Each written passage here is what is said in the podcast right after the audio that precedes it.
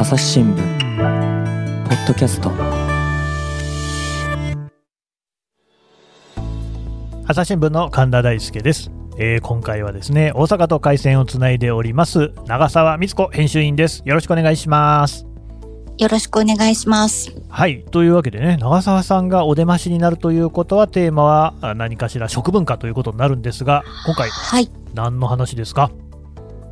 今日はですね、はい卵のお話をしたいと思っていまして、いいですね。はい。これちょっとあの、ご飯ラボ終了記念と一応自分の中ではタイトルをつけてるんですけど、えご飯ラボ終わっちゃったんですか？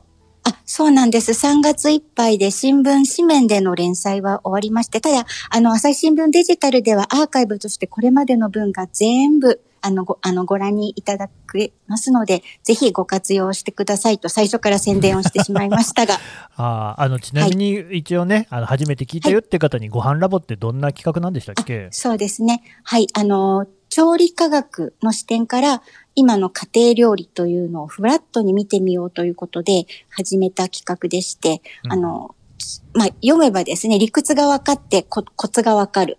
で、再現性が高いレシピというのを、えーテーマに連載をしまして、なんと142回続きたんですが、一番最初はね、ゆで卵から始めたんですよね。あそうですか、はい。もうそれでゆ卵がはいうん。やっぱり思い通りに、そう、うん思い通りにゆで卵が茹でられるとかなり楽しいじゃないですか。いいですね。ええそれで、じゃあ最後どうしようかってなった時に、やっぱり卵に始まり、卵に終わるということで、たまあ、卵焼きにしたいなっていう話になったんですよね。であの、とにかくし、えっ、と、春って新生活が始まる方も多いと思いますし、あとこれをきっかけに自炊を始めたとか、お弁当作り始めたとかっていう方も多いと思うんですけど、やっぱりその時に必ずまあ卵を欠かせないし、卵焼きできたらいいなって思うと思うんですよね。うんうんうん何しろ黄色い色は春らしいですから、なんか、それもあって、なんか春って卵の季節っていうふうに思ってたんですけど、実はね、き、あの、俳句の季語では冬の季語なんですよね。寒卵っていう言葉があって。あそうなんですか。ええでもなんかそれ調べてみたら、あの、まあ、冬に需要があるものを食べるっていうことで、うんまあ、元気をつけて、春を待つ、生命力を感じるっていうような意味合いもあったんじゃないかっていうような解説を読んで、あ、だやはり春に向かう、生きる、まあ、ね、復活祭も卵ですけど、やっぱり春の食べ物なんだなっていう。イースターね。はい、そんなことを思いまねして。、鶏卵っていうのはが昔は贅沢品だったっていうね、そう。贈り物にね、あの、お見舞いとかの贈り物にしたっていうお話よくあありますあれですか、あの長澤さんの時代って言って、別にそんな私とね、年が違うわけじゃないですけれども、そこでそういうこと言ってくるかね。卵屋さんってありましたか？あのね、卵屋さん、自分の記憶ではないんだけど、今、うちの近所に元卵屋さんっていうか、あの、看板がなんとか鶏卵店って出てるところが残ってます。だから、今もう雑貨屋さんのように食品雑貨みたいになってるけど、だから、あ、そういうのあったんだなって。ねね、バナナ、バナナの専門店とか、卵とかねうんうんうんう、んありますよね。そうなんですよね。乾物屋さんでご存知なんですか？最近はね。うんはい。うん。え、神田さん、卵屋さんの風景いやいや、やいや、それがやっぱさすがにないんですよ。ああ、そか。そうれで、うん。いや、でも僕らの頃はね、あの、うん。八百屋さんっていうのはね、やっぱりこう、軒先に、あええ。あの、ざるの中に小銭入れてて、お釣りをそれでやりくり、やり取りするええっていうのはね、ありましたし、スーパーマーケットってまだそこまで盛んじゃなかったかなっていう、うん。大英がめちゃくちゃ強かったという印象ですけれども、あ、90年代、ね価格破壊。ええ私もそれよく覚えてます。取材しに行ったから、なんかひも、目黒のひもん屋の大英に、なんかあ世の中変わっていくんだなっていうのを感じたのを覚えてます。ひもん屋ですよね、大英といえばね。歴史の話になっちゃってるはいはいはいはい。いや、卵の話ですもんね。そうです。卵の話です。でも確かにね、僕もね、えー子供の自分にはお弁当箱開いて卵焼きが入ってると嬉しかったですもんね。そうなんですよね。うん。あの、で、なんでこう春が、えー卵かっていうと、その黄色いは色っていうお話ししたんですけどは、うんと日本料理の料理名で、菜種なんとか、菜種あえとか、菜種菜種焼きっていうのがつくものがあって、それってまあ卵を使っていて、卵の色を、そのものをしたものを呼んだり、あとはゆで卵をこう、あの、裏ごししてですね、うん振りかけたり、あえたりして、まあ黄色くしたお料理に菜種なんとかってついてるのも多いんですよ。へで、ーこれ西洋でも本当に、あ、同じようなことを考えるんだなと思ったんですけど、ミモザサラダってうんうん神田さんき聞いたことありますか？聞いたことありますけど、どんなサラダでしたっけ？うん。やっぱり、そのミモザってあの黄色いふわふわしたお花ですよね。それを模して卵を、やっぱり裏ごしをしたものが、あの、上に乗っかってるんですけど、はいはい私、漠然とロシア料理っていうふうに思っていたんだけど、今回ちょっと調べてみたら、ウクライナ料理だって書いてある本もあって、そうでしたか。また、うん、なんか、で、えっと、じゃがいもとか、オイルサーディンとか、えっと、サバとか、そういうものをマヨネーズと層にして、だんだんにして、レイヤーサラダとかってこう訳してあるものもありましたけど、そうやって、まあ、ケーキみたいにすごく綺麗に、あの、はい重ねたものの上に、一番上に黄色い、あの、ミミモザに模した卵が振りかけてあるっていう感じなんですよ。で、うんあの、ヨーロッパ他の国でも、それを、まあ、真似てっていうかそこから取り入れたんでしょうけど、やっぱりミモザサラダってあちこちにあって、あの、どこも、どちらもね、やっぱ春の花を、こう、楽しんで喜びを表現するっていうのは世界共通なんだなって思いました。うん、その卵をお花のようになぞらえうんうんて、サラダに散らしているという感じですかね。そうです。そうですね。ああの、あえっと、女性の日の、えっと、なんシンボル、ミモザの花ってやっぱり春の喜びをそれで表してるか。らあれがミモザですね。はいはい。そうそう。同じだなって思いました。ううんん、いいですよね。卵ってそういう黄色い彩りがね、いいっていう。そう、やっぱり元気になる色ではありますようね。ん。しかしこの卵料理っていっぱいあるじゃないですか。そうそう。長澤さんど神田さんあ、私？そうそう、神田さんに聞こうと思った。あ、私ですか。これは困ったな。いや、難しいこと聞いてきますね、本当にね。そうですよね。これだけで多分ね、もう、あの、まいでね。うん、一晩か語れるまあ、かもわかんないただねで、すよえっ、ね。と、まあ、一つ言えるのはですね、はい。私、あの、我が家の朝ごはん当番なんですね。ええ朝ごはん私が作ってるんですけれども、はい卵料理ってのはこれは欠かせないわけですよ。うん。まあ朝なんてのはね、もう眠気、ね、えーざましいじゃない、寝ぼけまなこでね、こうなんかこう無理やりやるっていうので、ルーチン化してるんです。毎日同じことを繰り返してるんですよ。あいいことです。で、だからまあ子供がうちいるんで、えー妻と合わせて4人分をですね、えっ、と、こう、まあパン焼きますよね。それから、あ妻と私はコーヒー。まあコーヒーだってですよ、その豆ひいたやつを買ってきて、えーお湯を落としてるぐらいのもんですけれども、はい。それと、えーヨーグルトおはいから果物ですね、その旬の果物ね。えーすごい。うん。とおあとはだから卵なんですよ。はい。これがね、まあ、大体において その子供が好きなのはねスクランブルエッグなんですよね。ああ。卵をこう4つ割ってええ溶いて、そこにこうチーズをチーズってなんかほらあのなんあるんだシュレッドチーズってあるじゃないですかね。はい。あれを入れて、まあ、ちょっと調味料入れて、えー炒めるという、だからこれもね、火加減によって全然そのなんか柔らかさとか違ってくるし、ねどれぐらい半熟にするか、これまたね、ええ家族で意見が分かれましてね、妻はあんまり半熟は好きじゃないんですけれどもね、ええ僕はどっちかっていうととろっとした方が好きだったりとか、あうんうんでも毎日さ、スクランブルエッグも飽きるから、そこはね、たまにはそのハムエッグにしてみたりとかですね、そんなことぐらいはやってますよ。すごい。好きな卵料理の話じゃなくなったそうかな。そうそう。なそう好きなのそうです。あココ好きなットとかもうまいしね。卵焼きそう。ですね錦糸卵とか最高だしな。うん。あーでもね目玉焼きは何派ですか？何派って目玉焼き。あの、あよく焼く硬派とか、うん、硬くいやいやひっくり返したいとか。僕はもうサニーサイドアップ派ですね。ああ、はい。そうですね。え、そうですね。ちょっとこれ どういうことか説明してもらってもいいですか？だから、えっと、ひっくり返す、ターンオーバーとサニーサイドアップがあるんですよね。うんうんうんで、だから、ま、そのまんまってことですね。そうですねひっくり返さない派。フライパンの上でこう焼いたまま、ひっくり返してよく焼くっていう感じのことはしないですね。うん。うんが、アジアとかだと結構油を多めにして熱くして、はいはいなんかもう揚げ、揚げたのに近いような、あれで。チャーハンみたいなものを乗っけて食べたりすると、それも美いいで味しすいですよね。ね。うん、ポーチドエッグなんかもうまいですしね。ちょっとちょっと話が終わらなくなるんで、卵焼きの話に行ってもいいでしょうか。すみません。はい、どうぞお願いします。はい。失礼しました。いいえ。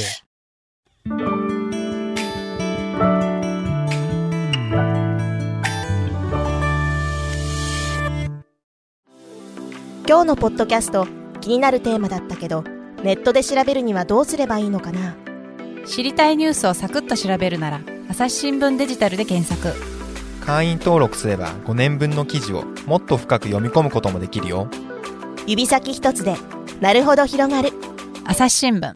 あの、まあで、なんでね、卵焼きにしようかって言った時、まあ、あの、ご飯ラボのメンバーに聞いても、みんな卵焼きは作ってるんだけど、はいはい。なんか、なんか納得いってないと、もっと、おそう、自分のな、卵焼きにまだみんな納得がいってなかったっていうのが一つと、おそれで、あの、卵焼きって甘辛の江戸前、だし巻きの髪型っていうふうによく言われるんですけど、はいはいはい。あの、まあ、えー東京は甘辛く味付けて、割と固めにしっかり焼くのかな。で、うんこの味甘くするか、えー醤油味にするか塩味にするかとかって、本当に好みが分かれて、どれ、一つどれか一つのレシピを紹介するのが本当に難しいなっていうこともありまして、うんだったら、そのだし巻きでお出汁を入れてどうやったら上手に巻けるかなっていうことをまあ紹介する方がいいんじゃないかと。で、焼きたてを食べられるっていうのは本当に自分で作るならではの幸せなので、うんそれでまあだし巻き卵っていう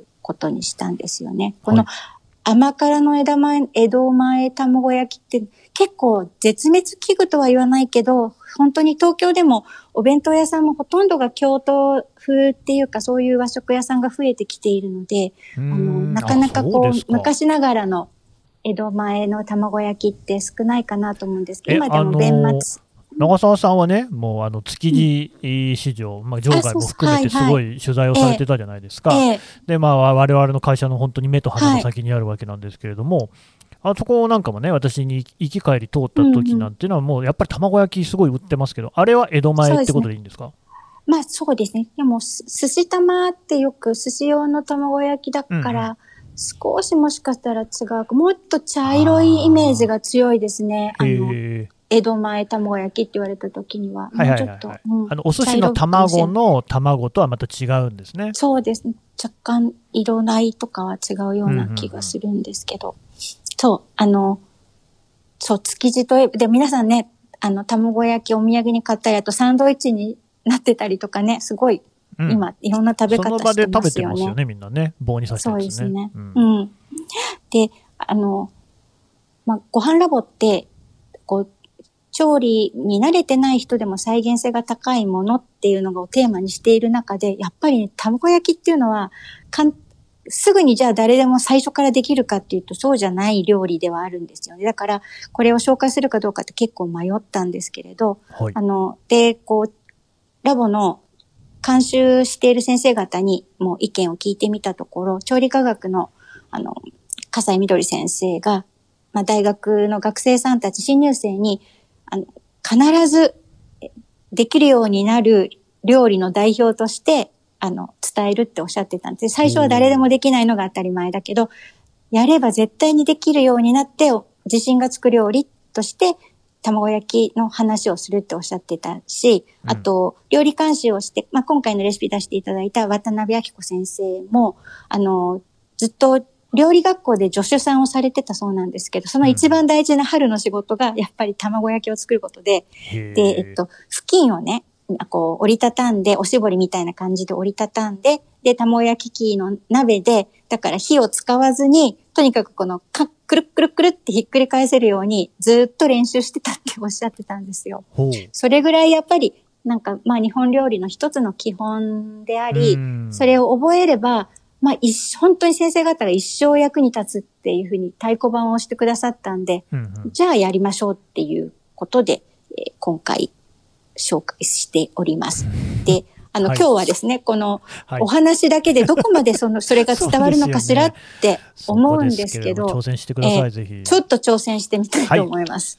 でお願いします、。あの、まずですね、あの、だし巻き卵、これレシピが、あの、とても大事というか、あの、卵一応3個に対して、これね、13×18 センチのこう、よくある、えー、フッ素樹脂加工の、あの、卵焼き器大体このぐらいのサイズです。ありますね。はい。で、卵3個に対して、出汁がね、あの、失敗がなくて、出汁巻き卵らしい、あの、味わいが感じられるのは、50ml の出汁をご用意ください。うんそれで、うんあの、慣れてきて、どんどん上手になったら少しずつ増やしてきて、へえ。100、100ml まで入れられるようになったら、もうあなたは板前さんみたいな、あそんな感じ。そういうあ世界なんですね。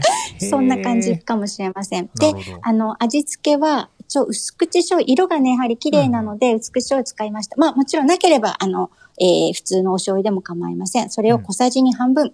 そしてね、塩がね、これも測るの難しいかもしれないけど、塩小さじ8分の1なんですよね。本当にね、それ絶対わかるんですか？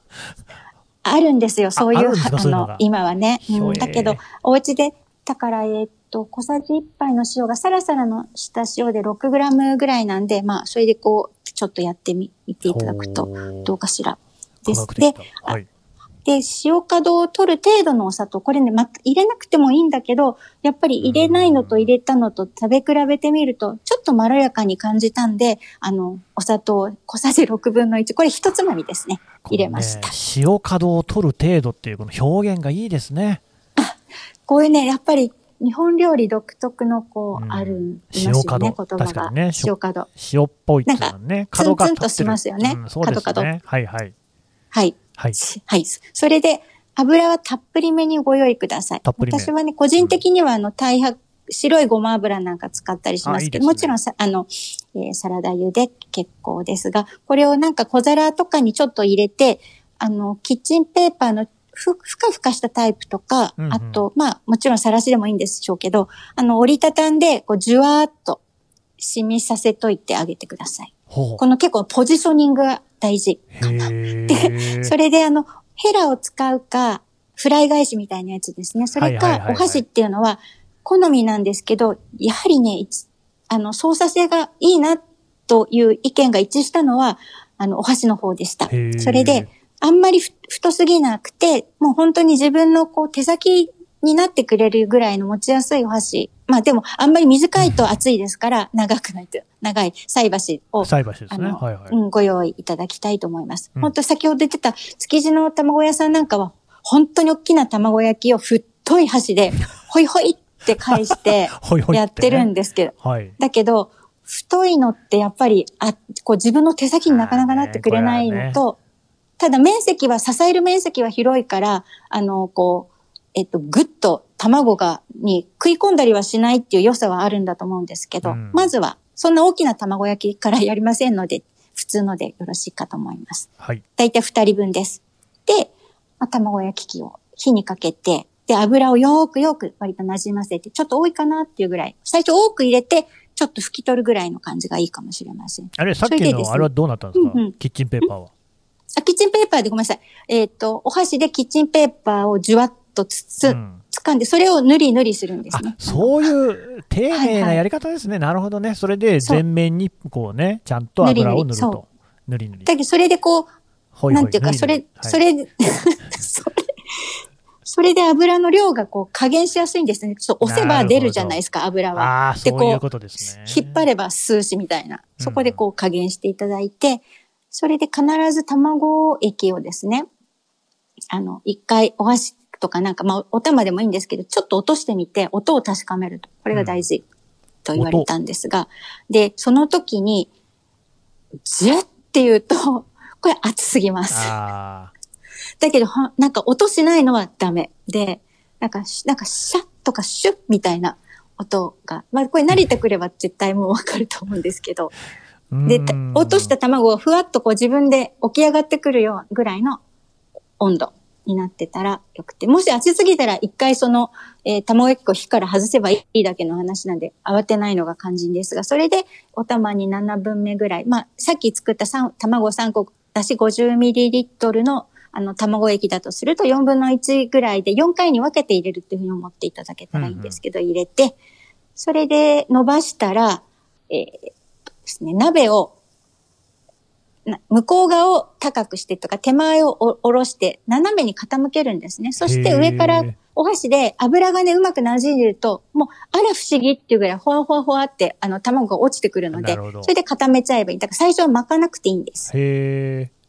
もうぐちゃぐちゃでいい。ぐちゃぐちゃで。ぐちゃぐちゃでいいうんそれそれで、それを今度向こう側にやってって、多分もう卵焼き作ったことがある方ならもうこれでわかるかなと思うんですけど、で、またよ、うん残りの4分の1の、4分の1ずつの量を入れて、で、えー卵を持ち上げて、えっと、下にも卵液を流して、で、ここからいよいよ巻くわけなんですけど、はいはいその時に、うん私なんか背が低いこともあるけど、コンロの上で鍋をこう、上げ下げするともう腕が疲れちゃうっていうか、できないんですよね。結構しんどいですよね。しんどい。で、やはり、あの、し火から外すように先生に教わって、なるほどって当たり前なんだけど、はいそっかと思って。で、こう腕がフリーに、あなたの腕をフリーにしてあげてください、まず。それで、えっと、卵焼きを持った、えー手をですね、絵を下げる、奥側を上げる、斜めに、あ、じゃあ逆だ。えっ、と、手前を上げて奥を下げる。手前を上げて 奥を下げる。ああ、はい、はい。下げる。斜め。そうすると、向こう側に、まあ、溜まって、あの、そこから、えーっと、右が、まあ、お箸、右手、右利きの人だったらお箸を右手に持ってるから、それをさっきのぐちゃぐちゃにした塊のところに添えて、うん。それで、こう、スナップを効かして、くるっ、くるっと手前に巻いていくっていう感じなんですよで、その時に、このテク、えーフライパンじゃない、卵焼き器を持ってる、えーの、を、まっすぐですね、自分に向かって上に上げるっていうう、ん。まっすぐ。まっすぐ。それで、くる、くる、だいたい2回半ぐらいかなと思いますけど、あの、それで巻くと。その繰り返しで作っていくんです。ねだから、あの、さっき最初巻かないって言った通り、結構ぐちゃぐちゃで、で、半熟の段階ですいません、巻いていくんです。そうすると、あの、出来上がった時の断面を見ていただくと、渦巻き状じゃなくって、本当にね、一体、ほぼほぼ一体化してます。それが結構美味しいだし巻きの断面かなと思いますので、うん。やってみていただけたらって思うけど、海あの海鮮の向こう側にいる神田さんにこれはど 何割ぐらい伝わったでしょうあか、ね、の、いや、ちょっと質問なんですけど、はい。まずやっぱりね、気になるのがね、この火加減なんですよ。あはいはい。こういう時って、火加減ってどうですか？やっぱり中火ぐらいでやっとくそうんでか？ですすね。これもね、言葉で難しいなって言ったんだけど、まあ中火です。あの、弱すぎないことが結構ポイント。なんかどうしても怖いから弱くしちゃうんだけど、うんうんあの、中火です。最初ね、弱火の中火ってレシピに書いてたんだけど、やっぱり先生が、やっぱり中火で、の方がいいって、あの、こう、うんまあ、同じことをどう表現するかなんですけど、やっぱり中火にしようってことにしたんですけど、だからねこう弱すぎない火、ポイント。で、たさっきの、はい。いや、弱めの中火ってすごいわかるんですよね。失敗しない、焦げないえー火力っていうのが弱めの中火じゃないですか。うんで、だからまあ、こうね、なんていうんですか、ガスコンロなんかでもね、炎ええの先がこう、フライパンにくっつかないぐらいの程度といいますか、ええの火力でやると、案外何でもうまくいくんだけれども、うんただ、た卵料理ね、僕もそのスクランブルエッグみたいなもんでも、火力強めでやってみたら案外うまくいったりなんてこともあって、そうなんですこれ難しいなっていう。うん やっぱり油と熱でふわっと膨らむってそうなんいう、ですね。タンパク質の変性がね、やっぱりその熱が大事なので、うんうんそうすると、あの、弱めじゃなくて、結構強気にいって。いいかもっていう。まあ、かといって強すぎるとやっぱ焦げちゃいますもんね。そう、すぐ、まあ、これあんまり甘いもの入ってないかあら、そんなに焦げにくいですけど、はい。ただ、どんどん出汁は蒸発していってしまって、せっかく入れたお出汁のしっとり感がパサパサになっちゃうから、あの、そこはね、ちょっと注意が必要なんですよね。まあ、とにかくうん、あの、熱くなっちゃったら火から外す、慌てないっていう。私もよくす、まずあなた、あなたに伝えたいことは慌てないことってよく言われちゃうんですけど、あ、それ長澤さんが言われてるんですか？言われてんです、先生からね。あの、まあはい。まあ慌てちゃいますからね。慌てちゃうんですよ。なので、それで、よくね、最後、化粧巻きなんて先生おっしゃるんだけど、一番最後はちょっとね、精神を集中して、こう、綺麗に巻くと、まあ、外側が綺麗に、あの、なりますけど、途中はね、まあ、大体で。うん。いや、難しいんです。よ。そのね、卵料理っていうと、オムレツにしろ何にしろですね、やっぱり形が綺麗かっていうところがすごく大事じゃないですか。そう。私、大体何でもぐちゃぐちゃになっちゃうんですよね。卵焼きっていうのはどうですか、なんかその辺うまい具合にやれないですかね？だし巻きはいい、いいことがあって、何ですか？巻き数のおかげで大体なんとかなるっていう。ああ。そう。うんあの、海苔巻きとか作る時にも買う、あの巻き酢が、今ね、100均でもあるって言いありまますすけど、ありますうんそれをが、あ、本当にだし巻きがあったかいうちだったら、もう成形自在なんですよ。なるほど。はいはい、そうですね。なので、そこを入れてうん、くるくる巻いてもらって、それで、えっ、と、休ませておけば、あの、あなたのお思うままの形に卵はなってくれます。なるほどね。それでね、うんあの、料理屋さんで、あひょうたん型の卵焼きって見たことないですか？ひょうたん型、ちょっとすいません、僕は不勉強で。はい。いえいえ、あの、そのだし巻きを、これまた口で伝わるのかしら、えーっと、巻くじゃないですか。すよそしたら、そ巻きの外側から、ひょうたんの断面を思い浮かべてほしいんですけど、はいはい。このへへっこんでるところに当たるところに割り箸をまあ2、3、2本か3、2本ずつぐらいかな、かまして、それでこう押押して、で、全体を輪ゴム、ちょっと強めの輪ゴムみたいなんで止めておくと、こう、断面がひょうたんみたいになるんですよね。で、そのまま冷ましておけば、そこで固まるから、あうんの、ひょうたん型の卵焼きがねできます。面白いですね。てか、ま、まん丸とかもできるし、はは。まあ、あんまり複雑な形は、まあ、四角とか逆に難しいかもしれないですけど、まあ、あの、楕円の派生のものであれば割といろんな形になって、工夫によってはいキャラ弁とかにも使えそう。そうですね。そういうことも。はい。もうまずは、お試しくださいということなんですけど、で、これあの、京都の料理屋さんに、うんあの、京都の、あの、料理人さんたちでどうやって作ってるんですかって聞いてみたんですよ。はいはいそしたら、五個市がだし巻きだねって言われて、なんだろう？何ですかた卵5個に対して、だし1合だそうですよ。卵で5個に1、1合出し入れる。1合。うん。だから結構やっぱりさっきの3個に 100ml よりもさらに多いぐらいだったかな。ですねもまあ、うん。あの、それで、えーその半分の2個半にすると、卵豆腐。えっと、つまり卵を減らして、出汁が増えるわけですよ。なるほど。そして、1対1が茶碗蒸し。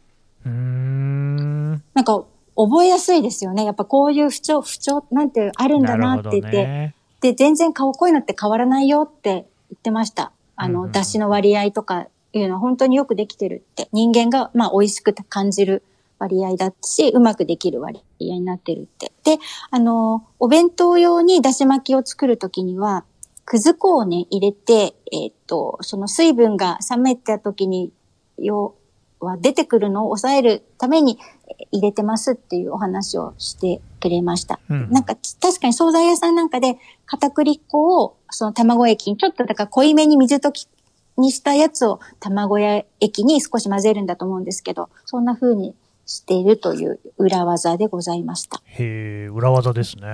うん。で、この今お話ししたような卵と液体の割合っていうんですかね。まあ3個に対して50とか100とか5個でも1でしょ？こうん、5個1とかね。そうんのだけじゃなくて、この液体の中身というか、調味料を加える液体が何かっていうことが、もう、さらに調理科学だったんですよ、今回。教わったんです。まあ、そもそも液体が大きくなれば、卵のタンパク質が、の、こう、薄まるから、ネットワークが薄まって固まりにくいっていうのは、想像はつくじゃないですか。はいはいだけど、さらにナトリウムイオンとかうん、カルシウムイオン、ほう。要は、えっ、と、塩分とか、あと、オムレツに入れる牛乳とかカルシウムあるじゃないですか。うんうんそういうものを入れると、固まるのを促すそうなんですよ。そうなんですか。そう、固まりやすくなる。なので、先生が言ってたのが、えっと、全く、あーお水で茶碗蒸し作ったら、あんな風に固まんないよって言われて、おーあ、そうなんだって。ねうん面白いなと思ったんです。で、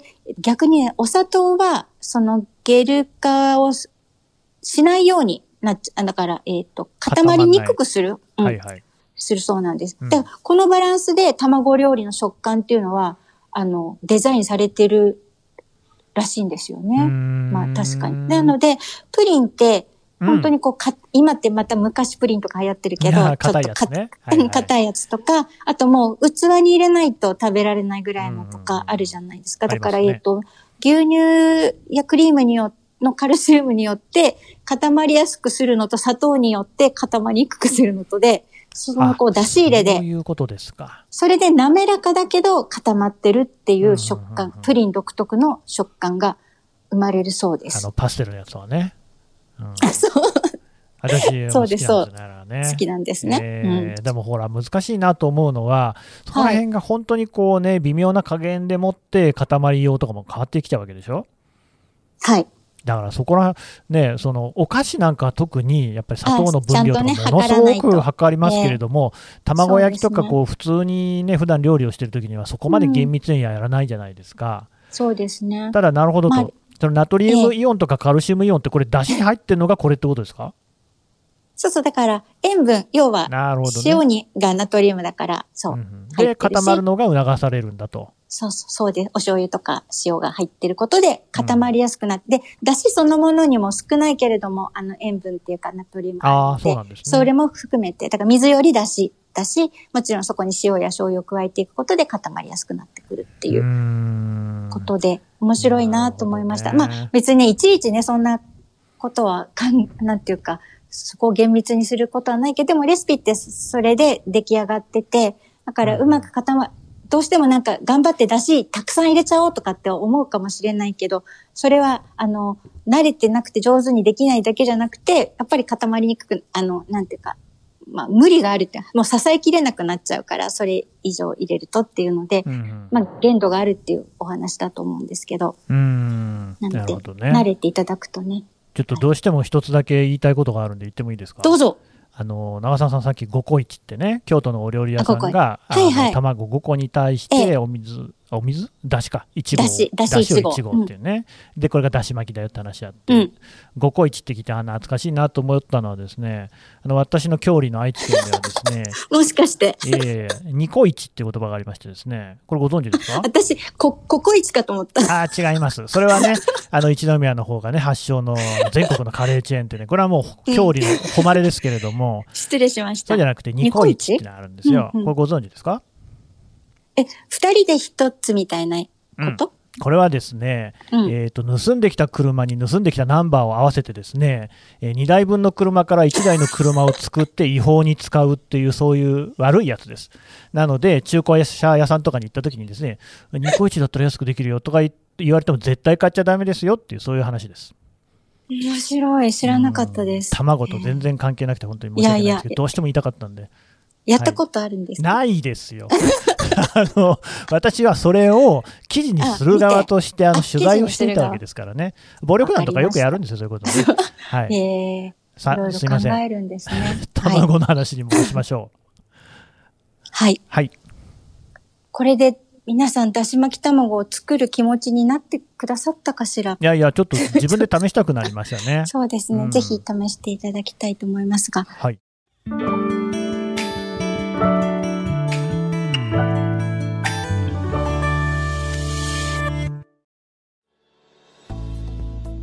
話はまだまだ続きますが、この続きはまた次回お送りいたします。はい、えー食文化の編集員、長澤光子さんのお話を伺ってきました。さてね、長澤さん、告知をお願いします。はい。えーこの4月からえ新しい連載を始めたので、そのお話をします。はいあの、食の職人というタイトルをつけて、食べ物の職人さんのことなんですが、あの、京都の出町柳というところにある、え料理屋さんの林渉さんという方なんですが、その方の、えっ、と、仕事の話を聞き書きをいたしまして、読み物として連載していきます。あの、最新聞デジタルでは、なるべく写真もたくさん、あの、加えて、長い形でご、あの、読んでいただこうと思っていますので、お楽しみいただけたらと思います。あの、料理の作り方も、えーたくさん出てきますので、あの、お家の料理にも役立てていただけると思います。よろしくお願いいたします。はい、こちらね、あのポッドキャストの概要欄からもリンクを貼っておこうと思いますので、えーお読みいただければと思います。またね、長澤さんには出ていただこうと思います。長澤さん、どうもありがとうございました。ありがとうございました。朝日新聞ポッドキャスト、朝日新聞の神田大輔がお送りしました。それではまたお会いしましょう。この番組ではリスナーの皆様からのご意見、ご感想を募集しています。概要欄の投稿フォームからぜひお寄せください。ツイッターやメールでも受け付けています。